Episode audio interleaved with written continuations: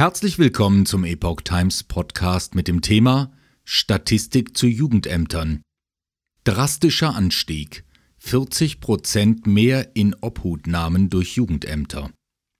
Ein Beitrag von Reinhard Werner vom 28. Juni 2023. Im Vorjahr hat die Zahl der in Obhutnahmen durch deutsche Jugendämter deutlich zugenommen.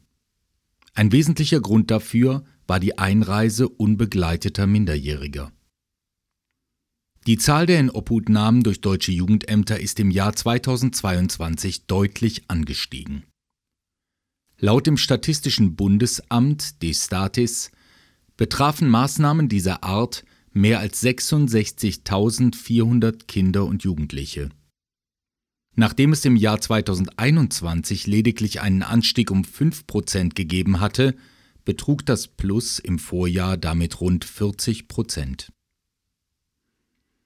Immerhin liegt die Zahl der Inobhutnahmen nach wie vor deutlich unter der bisherigen Höchstzahl von rund 84.200 Fällen im Jahr 2016.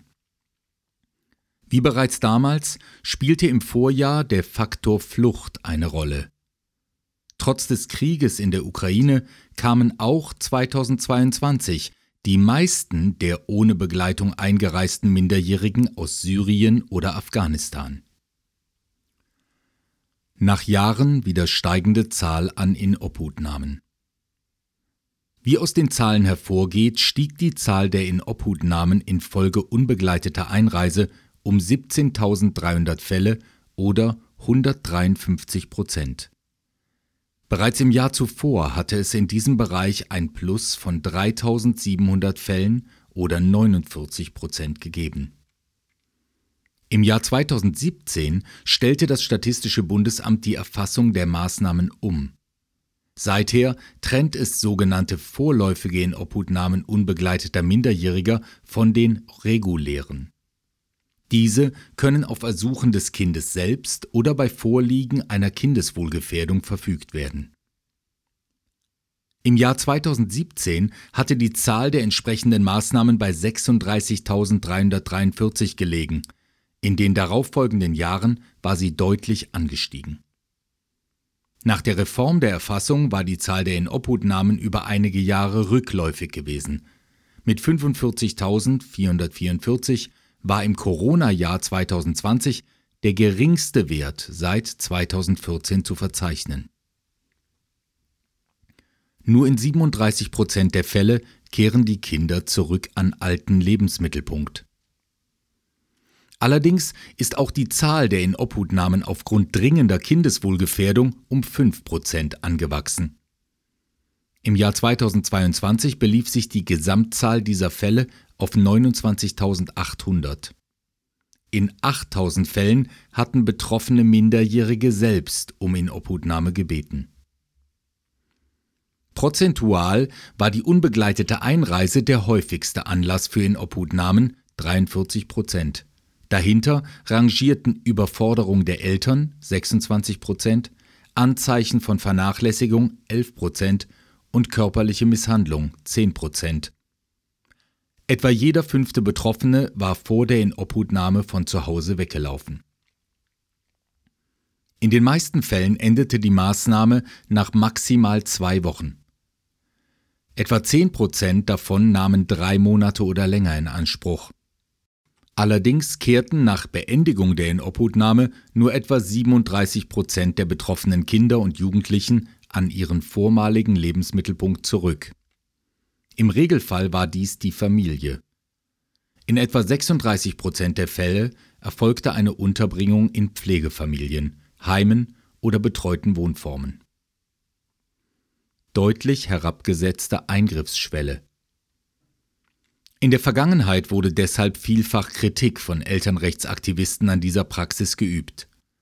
Eine Studie des Hamburger Jugendhilfeexperten Wolfgang Hammer, die Fälle aus den Jahren 2014 bis 2019 ausgewertet hatte, sprach von einer deutlich herabgesetzten Eingriffsschwelle zur Kindeswegnahme. Die Taz berichtete. Auch zahlreiche Elternverbände meinen, die Eingriffsschwelle würde immer geringer und die Interventionen gingen weit über die tatsächliche Anzahl der Fälle von Gefahr oder Vernachlässigung hinaus. Zudem seien Einwandererfamilien weit überdurchschnittlich von Maßnahmen dieser Art betroffen. Betroffen seien in vielen Fällen nicht einmal Familien oder Alleinerziehende aus desolaten Verhältnissen, auch Mütter mit Abitur oder Hochschulabschluss blieben von Maßnahmen dieser Art häufig nicht verschont. Symbiotische Beziehung als Anlass hoch im Kurs. In einigen Fällen hätten sich Frauen dabei von sich aus an das Jugendamt gewandt, in der Hoffnung auf Unterstützung und möglicherweise Gewährung einer Mutter-Kind-Kur. Einige Jugendämter hätten deren offene Ansprache bestehender Probleme jedoch zum Anlass genommen, initiativ zu werden. Nach Rücksprache mit Ex-Partnern, deren Eltern oder Nachbarn hätten sie häufig die Hilfebitte gegen die Mütter selbst instrumentalisiert. Am Ende kam es zu Fremdunterbringungen, in manchen Fällen sogar wegen, Zitat, zu enger oder symbiotischer Beziehungen zwischen Mutter und Kind. Die Theorie sogenannter symbiotischer Mutter-Kind-Beziehungen stehe gerade bei jüngeren Fachkräften hoch im Kurs, erklärte Hammer. Dies hätten ihm sechs Gesprächspartner aus Jugendämtern selbst anvertraut. Überdurchschnittlich viele in Obhutnahmen bei Familien mit Migrationshintergrund. Auch die türkische Regierung hatte 2020 gegen das Gebaren deutscher Jugendämter protestiert. Anlass war eine Maßnahme gegen eine Familie in Dormagen, die zu einer Demonstration geführt hatte. Am Ende erkämpfte der Anwalt und Bürgerrechtler Fatih Zingal die Rückkehr ihrer beiden Kinder. Ein Gericht hielt den Vorwurf einer angeblichen Kindesmisshandlung offenbar für nicht tragfähig. Bereits im Jahr 2012, also vor der Flüchtlingskrise, berichtete das deutsch-türkische Journal, jedes vierte betroffene Kind einer Inobhutnahme sei eines ohne deutsche Staatsangehörigkeit. Dazu kommen noch deutsche Staatsangehörige mit sogenanntem Migrationshintergrund, diese Zahl würde die Einschätzung stützen, dass Einwandererfamilien in überdurchschnittlichem Maße von Inobhutnahmen betroffen seien. Ohne die Fälle unbegleiteter Einreise waren es 2022 insgesamt 16.922 Inobhutnahmen, die Kinder mit Migrationshintergrund betrafen.